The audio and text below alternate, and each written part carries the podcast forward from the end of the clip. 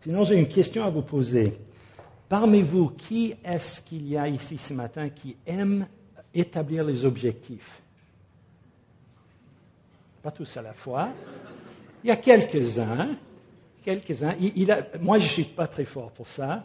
On m'a dit, on m'a répété souvent, si tu n'as pas de cible, tu vas certainement rater. Bon, il faut savoir où tu vas si tu veux arriver là. Euh, mais euh, on a des objectifs professionnellement, peut-être pour la famille et autres. Mais ma question ce matin, quel serait votre objectif personnel? Qu'est-ce que vous voulez devenir, vous personnellement?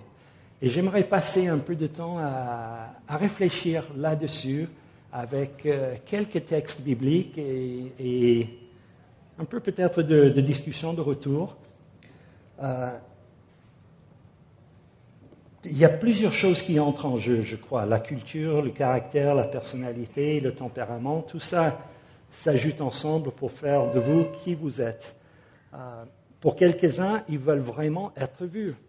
Ils adorent être ici sur l'estrade et être vus. Pour d'autres, c'est le pire des choses. Ils préfèrent être euh, dans la garderie. Euh, pour quelques-uns, c'est devenir une star, faire partie de l'équipe de musique, c'est être vu et reconnu. Pour d'autres, c'est mais laissez-moi tranquille, je veux que personne ne me voie. C'est carrément ça. Mais dans les deux cas, et les deux sont un peu extrêmes, mais dans ces deux cas, le moi est au centre.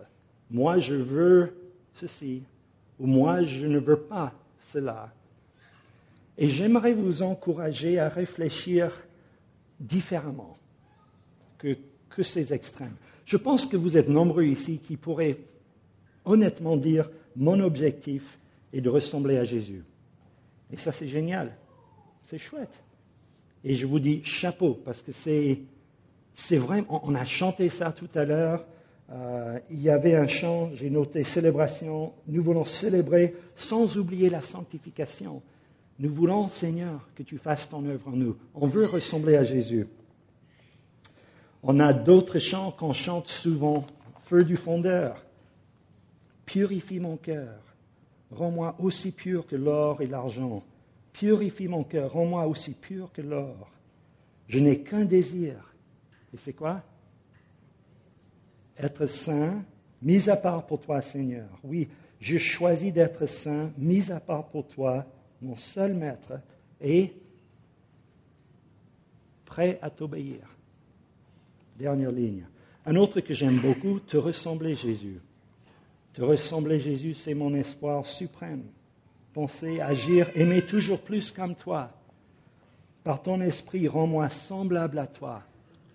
Et je me souviens d'un ami qui me disait, quand on propose ce chant, je ne peux pas le chanter, parce que honnêtement, ce n'est pas mon seul désir. Je l'avoue. Et, ça m'a troublé. Mais en réfléchissant à cela, je dis, oui, mais je veux que ça soit mon désir. C'est pour cela que je le chante, que je le prie. Je veux ressembler à Jésus. On a chanté tout à l'heure, Jésus soit le centre. Et je crois que personne ne peut dire qu'à 100% du temps, c'est exactement ça que je veux. Mais est-ce que c'est ça l'objectif de devenir comme Jésus, que, lui, il soit le centre? Quel est l'objectif de Dieu pour nous, pour ses enfants? Est-ce que ce n'est pas de devenir comme Jésus? Je crois que c'est ce que Dieu veut pour ses enfants. Selon la Bible, il va accomplir ce travail, cette œuvre qu'il a commencé en nous. Et pour que cela se passe, il y a des choses qui devraient se passer. Devenir comme Jésus, c'est là. Et moi, je suis ici. Donc, entre les deux, il y a une certaine distance. Peut-être que j'ai déjà fait du progrès, mais je ne suis pas encore arrivé. Donc, pour en arriver là, il faut passer par des changements. Et je crois que très souvent, je n'aime pas les changements. Je n'aime pas, j'aime bien être comme je suis. J'aime pas qu'on me bouscule, j'aime pas changer. Mais pour que Dieu intervienne et pour qu'il fasse son œuvre, il faut un changement entre ici et là. Mon rôle est de demeurer en lui. Et c'est lui qui va faire ce travail, selon la Bible. C'est lui qui l'a commencé, c'est lui qui va l'accomplir. Souvent par des épreuves. Hmm, moins de sourire. Euh, mais si c'est ce que Dieu veut et c'est ce que je veux, Pourquoi, je me demande, est-ce que je résiste si souvent à ce qu'il est en train de faire? Je vais essayer de décrire quelque chose, mais avec un autre exemple. Il y a un homme, un comédien anglophone, qui a mis sur Internet un petit clip de 5-6 minutes où il compare le cerveau masculin avec le cerveau féminin. Je ne sais pas s'il y en a qui l'ont vu. Mais donc, il décrit, et je décris pour aider un peu à comprendre, il dit que le cerveau de l'homme, je généralise comme il a fait, il dit on, c'est fait de compartiments, des, tiroirs si vous voulez. Et un homme qui va discuter d'un certain sujet, il va choisir le tiroir, il ouvre, il ouvre, il enlève ce qui est dans le tiroir et il discute ce qui est dans ce tiroir, mais pas plus. Ça. Après la discussion, il renferme, très attention de ne pas toucher les autres cartons, il repousse, et voilà, il a parlé de ça. La femme, au contraire, il disait, le cerveau féminin, c'est comparé à l'Internet. Tout est connecté à tout. Et il y a la belle-mère et les enfants et le boulot et la voiture et, tout est connecté toujours. Donc elle n'a pas ces compartiments. Donc entre hommes et femmes, et on l'encourage à nos missionnaires de, regarder ça, et souvent c'est t'es comme ça, wow, je ne savais pas.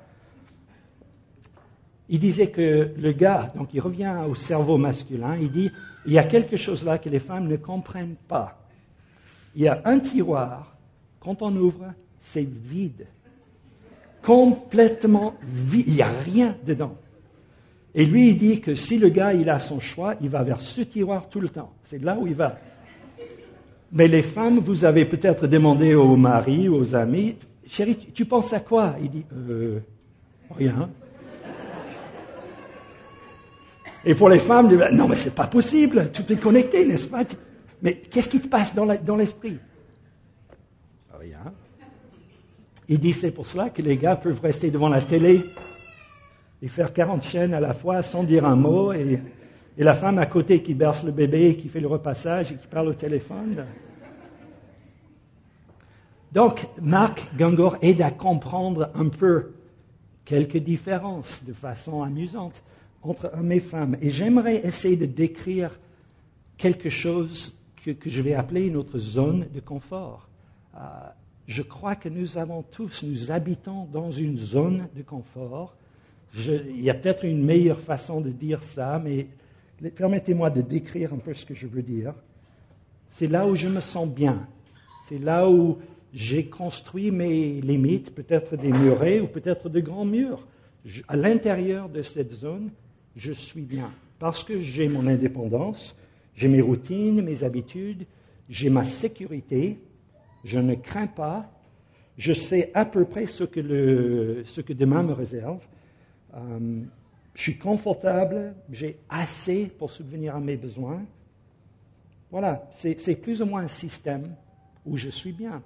Parce que si vous êtes comme moi, vous n'aimez pas trop être dans des situations où vos ressources personnelles ne suffisent plus, où vous vous sentez un peu dépassé, en général, ce n'est pas ça qui nous attire. Mais dans ce système, on peut se protéger même de, l'œuvre du Seigneur. Nos petits murets ou nos grands murs, si on n'est pas prêt à les franchir, on se cache derrière ça. Avec Elisabeth, on est allé voir euh, un couple pour faire un peu de la relation d'aide il y a quelques années. Et ce n'était pas, a priori, pas pour nous on, avait quelques amis couples qui étaient en difficulté et on ne savait pas comment les aider. Donc on est allé vers ce couple pour dire, mais donnez-nous quelques pistes, quelques outils pour pouvoir les aider. Et au bout de 30 minutes, on savait tourner en nous aider au lieu de les aider. Euh, mais ils nous ont dit rapidement, mais on peut vous aider, parce que ça ne va pas être facile. Euh, il faut qu'on va vous provoquer un petit peu, mais d'abord, la question, c'est est-ce que vous êtes prêt à quitter votre système, à vous remettre en question, même si vous pensez qu'ensemble vous êtes bien, même si, si tout roule vraiment, c'est génial, vous êtes quand même dans un système, une zone de confort. Et si vous voulez avancer, il faut être prêt à dire, je ne sais pas ce qu'il y a de l'autre côté, mais j'y vais. Et ils nous ont dit que souvent les couples qui sont en train d'aider réalisent très vite, non, le, coût est trop, c'est trop cher, je Je ne veux pas prendre ce risque. Donc ils restent dans leur système, dans leur zone de confort, même si tout n'est pas parfait là-dedans. Au moins, c'est la connue, ce n'est pas l'inconnu. Et souvent, on choisit de rester là. On peut imaginer deux personnes peut-être qui se disent aimer voyager. Et ils rêvent d'un pays, peut-être Nouvelle-Calédonie, d'accord Un pays de rêve où et, la première personne passe son temps à lire des bouquins et des recherches sur Internet et à, rêver de ça et, imaginer être sur la plage. La deuxième personne fait ses valises et achète son billet. Est-ce que c'est un vrai projet ou est-ce que c'est un beau rêve? Et c'est un peu ça ma question ce matin, de vouloir ressembler à Jésus. Est-ce que c'est un projet? Qui se met en place ou est-ce que c'est une belle idée que, oui, peut-être un jour, euh, je ressemblerai à Jésus? Des changements nous font souvent peur de quitter cette zone. Ça trouble, ça peut même nous paralyser, nous empêcher d'avancer. Mais en train de réfléchir, ces idées me tournent dans la tête depuis quelque temps. Et euh, franchement, si on n'a pas de nouveaux défis, je crois qu'on n'avance pas. Dans la vie, la vie est faite de ça. Par exemple, mon petit-fils était bien dans le ventre de sa mère, il fallait que je vous le dise là. Euh, il va avoir quatre semaines demain, euh, mais désormais il va, il va devoir affronter de grands défis. Déjà, la naissance, c'est pas facile. Et après, on lui demande d'apprendre à s'asseoir et de, de faire les dents et de marcher, de parler, et tout ça, ce sont des défis auxquels il n'a pas fait face avant. Bah, il était bien dans le ventre. Il n'y avait pas de couche sale, il n'avait pas besoin de pleurer, il était bien. Et quelque part, notre né de nouveau, les enfants de Dieu, ont fait un passage dans le royaume du Seigneur, mais ensuite, c'est presque la première étape. Parfois, tristement, je pense que des gens se convertissent et après, c'est voilà, mon billet a été euh, tamponné, je vais au ciel. Merci, merci. La croissance est souvent douloureuse. À l'école, on donne des devoirs de plus en plus difficiles. Je pense que les jeunes pourraient dire Amen. Euh, chaque année, c'est un nouveau défi, mais on le fait exprès. Et ce n'est pas pour les torturer, c'est pour qu'ils avancent. À la maison, on a tendance à attendre un peu plus d'un ado que d'un gamin. Ouais. ouais. Bon, bref. Euh, les JO, là, le sport, si l'équipe ne rencontre pas d'autres adversaires qui sont encore plus forts, bah, elle n'avance pas. Euh, c'est bien de gagner le match, mais quand on écrase quelqu'un qui est plus faible, bon, c'est bien d'avoir la médaille, mais d'affronter de nouveaux défis, c'est ça qui nous aide à avancer. Et juste une petite histoire personnelle. Il y a peut-être un mois, je faisais un footing devant chez moi et il y a la Saône devant. Donc, quand je fais un footing, ce n'est pas mon truc préféré, mais je descends le long de la Saône, je traverse un pont, je remonte et il y a un pont juste en face de chez moi. Donc, je rentre à la maison, je mets 30 minutes. Donc, ce n'est pas très vite, mais ce jour-là, j'étais en train de réfléchir à quelques amis qui font des marathons. Il se dit, mais ils sont un peu malades déjà pour faire ça, mais euh, j'essaie de comprendre que quelqu'un puisse aimer faire ça. Je pense qu'il y en a qui l'aiment, mais je ne comprends pas. Donc j'étais en train de réfléchir et eux, ils me disent qu'au bout de 30 kilomètres, il y a un endroit où tu arrives où tu te dis, j'en peux plus. Vraiment, c'est un mur, c'est plus de force. Mais si tu arrives à tenir le coup pendant un kilomètre ou deux, après les derniers 10 kilomètres, tu as un deuxième souffle, tu, tu, ça va, c'est pas facile, mais tu arrives à surmonter. Et j'étais en train de prier en courant, et je disais, Seigneur, dans ma vie, où est ce mur? Comment est-ce que tu peux me conduire pour que, que je dépasse mes limites? Les marathons, non, merci, ça ne m'intéresse pas. Euh, mais il doit y avoir d'autres situations, mais je ne les vois pas. Je ne vois pas ça. OK, en train de prier, je regarde aussi le, la montre parce que j'ai un peu un esprit compétitif. Et euh, mon épouse se promenait le long de l'autre côté et je voulais arriver à la maison avant elle. Il fallait que. Donc, je remonte l'autre côté de la Saône et j'arrive au pont et je la vois de l'autre côté et le pont est fermé pour des travaux. Je le savais en plus avant de partir, mais j'avais complètement oublié. Donc j'ai deux possibilités. Je fais 5 km par là ou 8 par là. C'est que ça. Donc je dis, euh, d'abord, je dis, OK Seigneur, tu me donnes la réponse à ma prière là. je, repars et je rentre à la maison. Je n'ai pas pu tenir le rythme pour courir, j'ai marché. Mais par la suite, de courir 30 minutes, ça me semblait un peu facile. Le, mes limites avaient été repoussées, pas par mon choix, mais le Seigneur avait permis que c'était, c'était plus pareil après. Et je crois que ça ressemble à notre zone quand on fait ce pas. Euh, j'ai, une petite lettre là de mission extrême. Mélissa nous parlait de ça. Et quand elle présentait avec la personne qui était revenue, elle parlait de notre zone de confort. Et ce que c'est fait exprès pour les sortir, pour les pousser un peu, pour euh, repousser les limites? Jésus a fait ça, et j'aimerais vous lire deux courts passages en Luc chapitre 10 et ensuite, chapitre 22.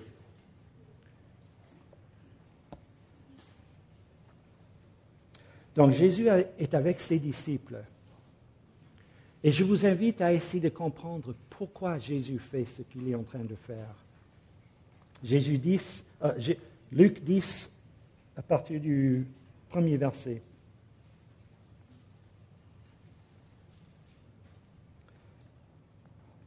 Après cela, le Seigneur désigna encore soixante-dix autres disciples. Il les envoya deux à deux devant lui dans toutes les villes et dans tous les lieux, tous les lieux où lui-même devait aller.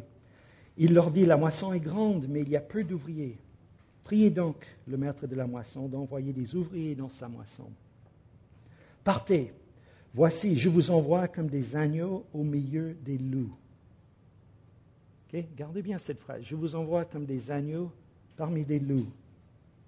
Ne portez ni bourse, ni sac, ni souliers, et ne saluez personne en chemin. Et il continue avec quelques directives. Si j'étais disciple, moi, et je suis un agneau de Dieu, il me dit, je t'envoie euh, vers, vers, les loups, sans rien. Euh, T'as oublié quelque chose, Jésus? Euh, On va manger quoi? Euh, et, si quelque chose nous arrive Aujourd'hui, on dirait, mais c'est fou. Non, des agneaux parmi des loups, comment ils vont se protéger? Comment ils vont s'en sortir? Comment osent-ils faire ça? Mais justement, je suis convaincu que de plus en plus, il veut qu'on se sente impuissant. Parce que c'est là où on compte sur lui. quelques chapitres plus tard, il y a la réponse, 22, 35. Juste un verset. Il leur dit encore, Quand je vous ai envoyé sans bourse, sans sac et sans souliers, avez-vous manqué de quelque chose?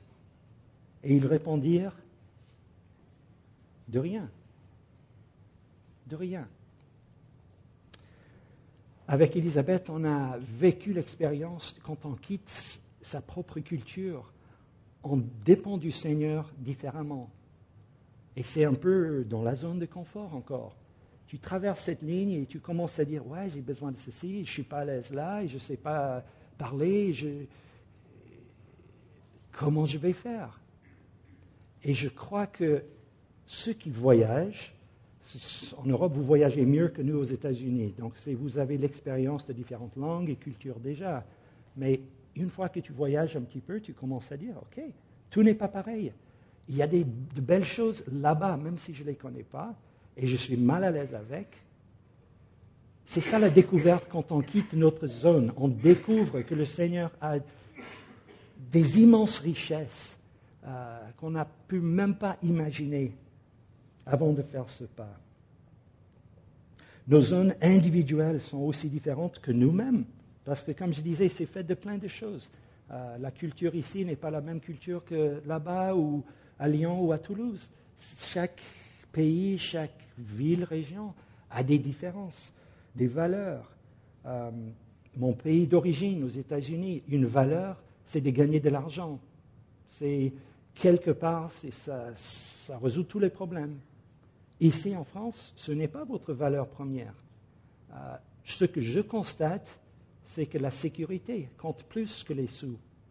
D'être dans un endroit sécurisé, d'être bien assuré, de, ne pas trop avoir de risques. Tandis que là-bas, les risques, tu essayes, tu te casses les dents, tu te lèves et tu continues. Les risques sont. C'est pas ça euh, une valeur d'éviter les risques. Donc chaque pays, chaque culture a différentes valeurs. Et nous qui sommes ici, on est touchés, on est influencés par, par cela. J'aimerais juste vous citer quelques exemples rapidement d'hommes et femmes dans la Bible que Dieu a invités à quitter cette zone. Si vous pensez à Noé, Genèse, il avait déjà 500 ans, et Dieu lui dit quoi? Je veux que tu me construises une arche, parce qu'il va pleuvoir. Il n'avait jamais vu d'arche, il n'avait pas plu. Il doit se dire, mais bon, ok. Ça lui a mis 100 ans pour construire cette arche. Donc, j'imagine que devant les moqueries de tous les voisins, le vieux, qu'est-ce qu'il fait? Il dit qu'il va pleuvoir. T'as entendu ça? T'imagines?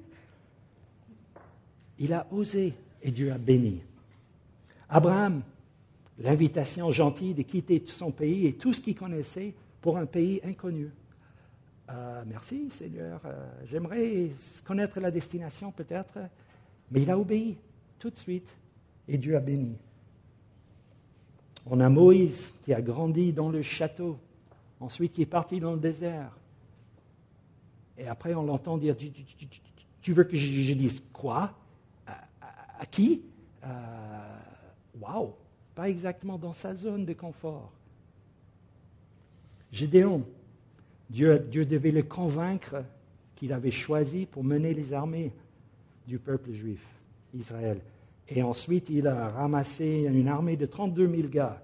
Et il devait partir. Déjà, ce n'était pas très équilibré. Et Dieu dit Non, non, non, vous êtes trop nombreux. Enlevez 22 000. Euh, que 10 000 maintenant. Et ensuite, Dieu dit C'est toujours trop. Parce que si vous gagnez avec ces 10 000 gars, tu vas pouvoir te dire C'est moi qui ai fait ça. 300. Donc il est parti en bataille avec 300 gars, avec des, bougies et des instruments de musique. Il a gagné la bataille. Mais il a franchi ce pas en peur, j'imagine. Mais il l'a fait et Dieu a béni. On a marié Joseph, qui n'était pas. Enfin, Dieu les invite, Marie, et elle n'a pas refusé. C'était certainement en dehors de toute la zone où elle se sentait sécurisée et contente, et, Joseph aussi. Joseph, tu vas épouser Marie, et ils ont fait ce pas de foi.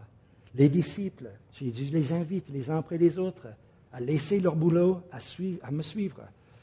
Je ne sais pas ce qu'on va faire, je ne sais pas comment on va vivre, mais bon, on tente le coup. On pourrait continuer. Il y a d'autres exemples qui n'ont pas eu cette invitation peut-être de la même façon. Je pense à Joseph, qui a été vendu par ses frères en esclavage. Alors Joseph, je pense qu'à sa place, j'aurais pleuré, boudé dans le coin. Il n'a pas fait ça. Il a mis sa foi en œuvre et Dieu a béni. Il était complètement dehors de tout ce qu'il connaissait. Mais au lieu de rechercher simplement à retrouver la maison, il a fait ce qu'il pouvait là. Ruth, c'était pareil. Elle a dit, moi je, suis d'une autre culture, mais je vais suivre Dieu, le vrai Dieu. Le roi David, en étant jeune, bon, c'est vrai qu'il était appelé plus tard, mais le grand roi David avant était le petit berger David euh, pour protéger les brebis. Et lui, il a osé dire, dans la force de Dieu, je vais affronter le géant, Goliath. Je n'ai pas peur de ça parce que Dieu est là. Esther, Étienne et Philippe, les diacres, ont su avoir le courage de sortir. Mon père, quand j'avais euh, 7 ou 8 ans, je me souviens que mes parents étaient bien impliqués dans la vie de notre Église. J'ai des souvenirs que de ça. Mes premiers souvenirs, c'était à l'Église. Ma mère dirigeait la chorale, mon père était diacre. Mais ils avaient l'impression que Dieu demandait autre chose. Mais ils ne savaient pas quoi. Et quelqu'un leur a dit, mais votre vie est un peu comme une voiture. Dieu va vous conduire, mais si elle est arrêtée, euh, ça ne se conduit pas, une voiture à l'arrêt. Donc, bougez, en, quelque sorte, faites ceci et vous verrez. Euh, Matthieu 19, il y a l'histoire d'un autre jeune homme, le jeune homme riche. Matthieu 19, verset 16. Quelqu'un qui, je pense, était sincère. Alors, je l'ai entendu quelques messages où on pensait que le gars était vraiment orgueilleux et qu'est-ce que je dois faire pour être sauvé, mais je ne le vois pas comme ça. Je vois un jeune homme qui cherche vraiment à, avancer. Et dans le 19, verset 16, il dit, Mon bon maître, que dois-je faire pour avoir la vie éternelle? Que dois-je faire de bon pour avoir la vie éternelle Il lui répondit, Pourquoi m'appelles-tu bon? Il n'y a qu'un seul bon, c'est Dieu. Si tu veux entrer dans la vie, observe les commandements. Lesquels? Lui dit-il. Et Jésus répondit, Tu ne tueras point, tu ne commettras point d'adultère, tu ne déroberas point, tu ne diras point de faux témoignages, honore ton père et ta mère. Et tu aimeras ton prochain comme toi-même. Le jeune homme lui dit, J'ai observé toutes ces choses. Que me manque-t-il encore? Et là Jésus lui dit, Si tu veux être parfait, va, vends ce que tu possèdes Donne-le aux pauvres et tu auras un trésor dans le ciel. L'invitation de là où je m'appuie, là où ma sécurité, là, débarrasse-toi de tout ça et ensuite je vais te bénir. Le jeune homme, après avoir entendu ces paroles, le jeune homme s'en alla tout triste car il avait de grands biens. Le Seigneur te demande, peut-être vous demande, de laisser quelque chose. Ce n'est pas un enseignement où tout le monde doit vendre tout ce qu'on a. Ce n'est pas ça. Mais Jésus nous demande quelque chose parce que son œuvre en, nous, en moi, en vous, c'est de nous faire ressembler à Jésus. Et là où je suis, j'ai une distance à couvrir. Est-ce que je veux vraiment lui laisser agir? Si j'ai le choix entre être à l'aise et être mal à l'aise, euh, si vous avez le choix, qui veut être mal à l'aise? Bon, mais souvent, c'est ça. On parle d'équilibre avec mon fils, Christopher, parce qu'il est souvent euh, tellement enthousiaste, tellement extrême. Je dis, Chris, il faut que ça soit équilibré un peu. Mais en même temps, s'il y a un équilibre parfait, on ne bouge pas. Pour marcher, il faut quand même commencer à tomber, non? Il y a un petit peu de déséquilibre avant d'avancer, parce que sinon, euh, ça n'avance pas. Quelque part, il faut quitter notre sécurité, notre zone, pour que le Seigneur fasse son œuvre. Et c'est exactement pour cela que nous avons besoin de l'enseignement de Jacques pour les épreuves. Comme Fred nous en a parlé il y a quelques semaines. Jacques, le premier chapitre, il dit Regardez comme un sujet de joie complète les diverses épreuves auxquelles vous pouvez être exposés, sachant que l'épreuve de votre foi produit quelque chose la patience. Et la patience, par la suite, amène à la perfection.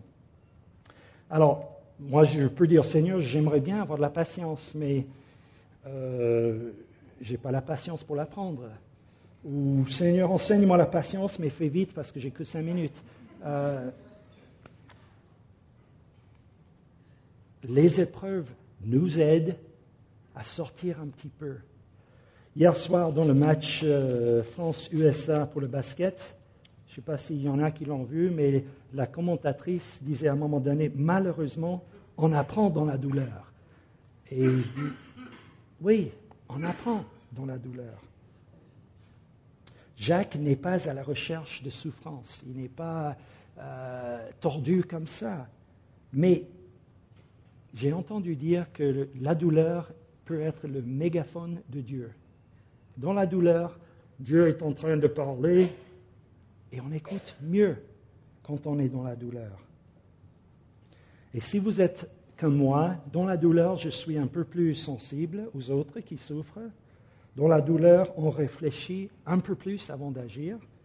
On écoute un peu mieux aussi, peut-être. Un médecin qui nous dit euh, manger de telle manière et exercice que si, je dis, ouais, je suis bien. Mais quand j'ai mal, il me dit la même chose. Je dis, ah bon, oui, d'accord, il faut que je change les choses. Je parlais dernièrement avec une amie qui souffre physiquement et elle m'a fait comprendre que bien sûr, elle était contente quand la douleur était soulagée, mais elle se savait capable d'aggraver sa situation si elle ne sentait plus la douleur. Donc, quelque part, la douleur, les épreuves, un cadeau de Dieu Oui, parce que là, je ne suis plus dans ma zone de confort et de protection. Je vous invite à tourner en Romains chapitre 8 pour un verset qui est assez connu.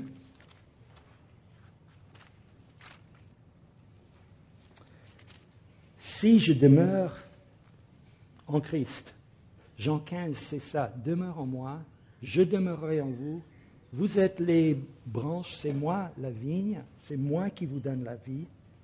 Dieu va accomplir son travail. Et Romains 8, il y a le verset qu'on cite assez souvent, 8, 28. Quelqu'un peut nous citer ça par cœur?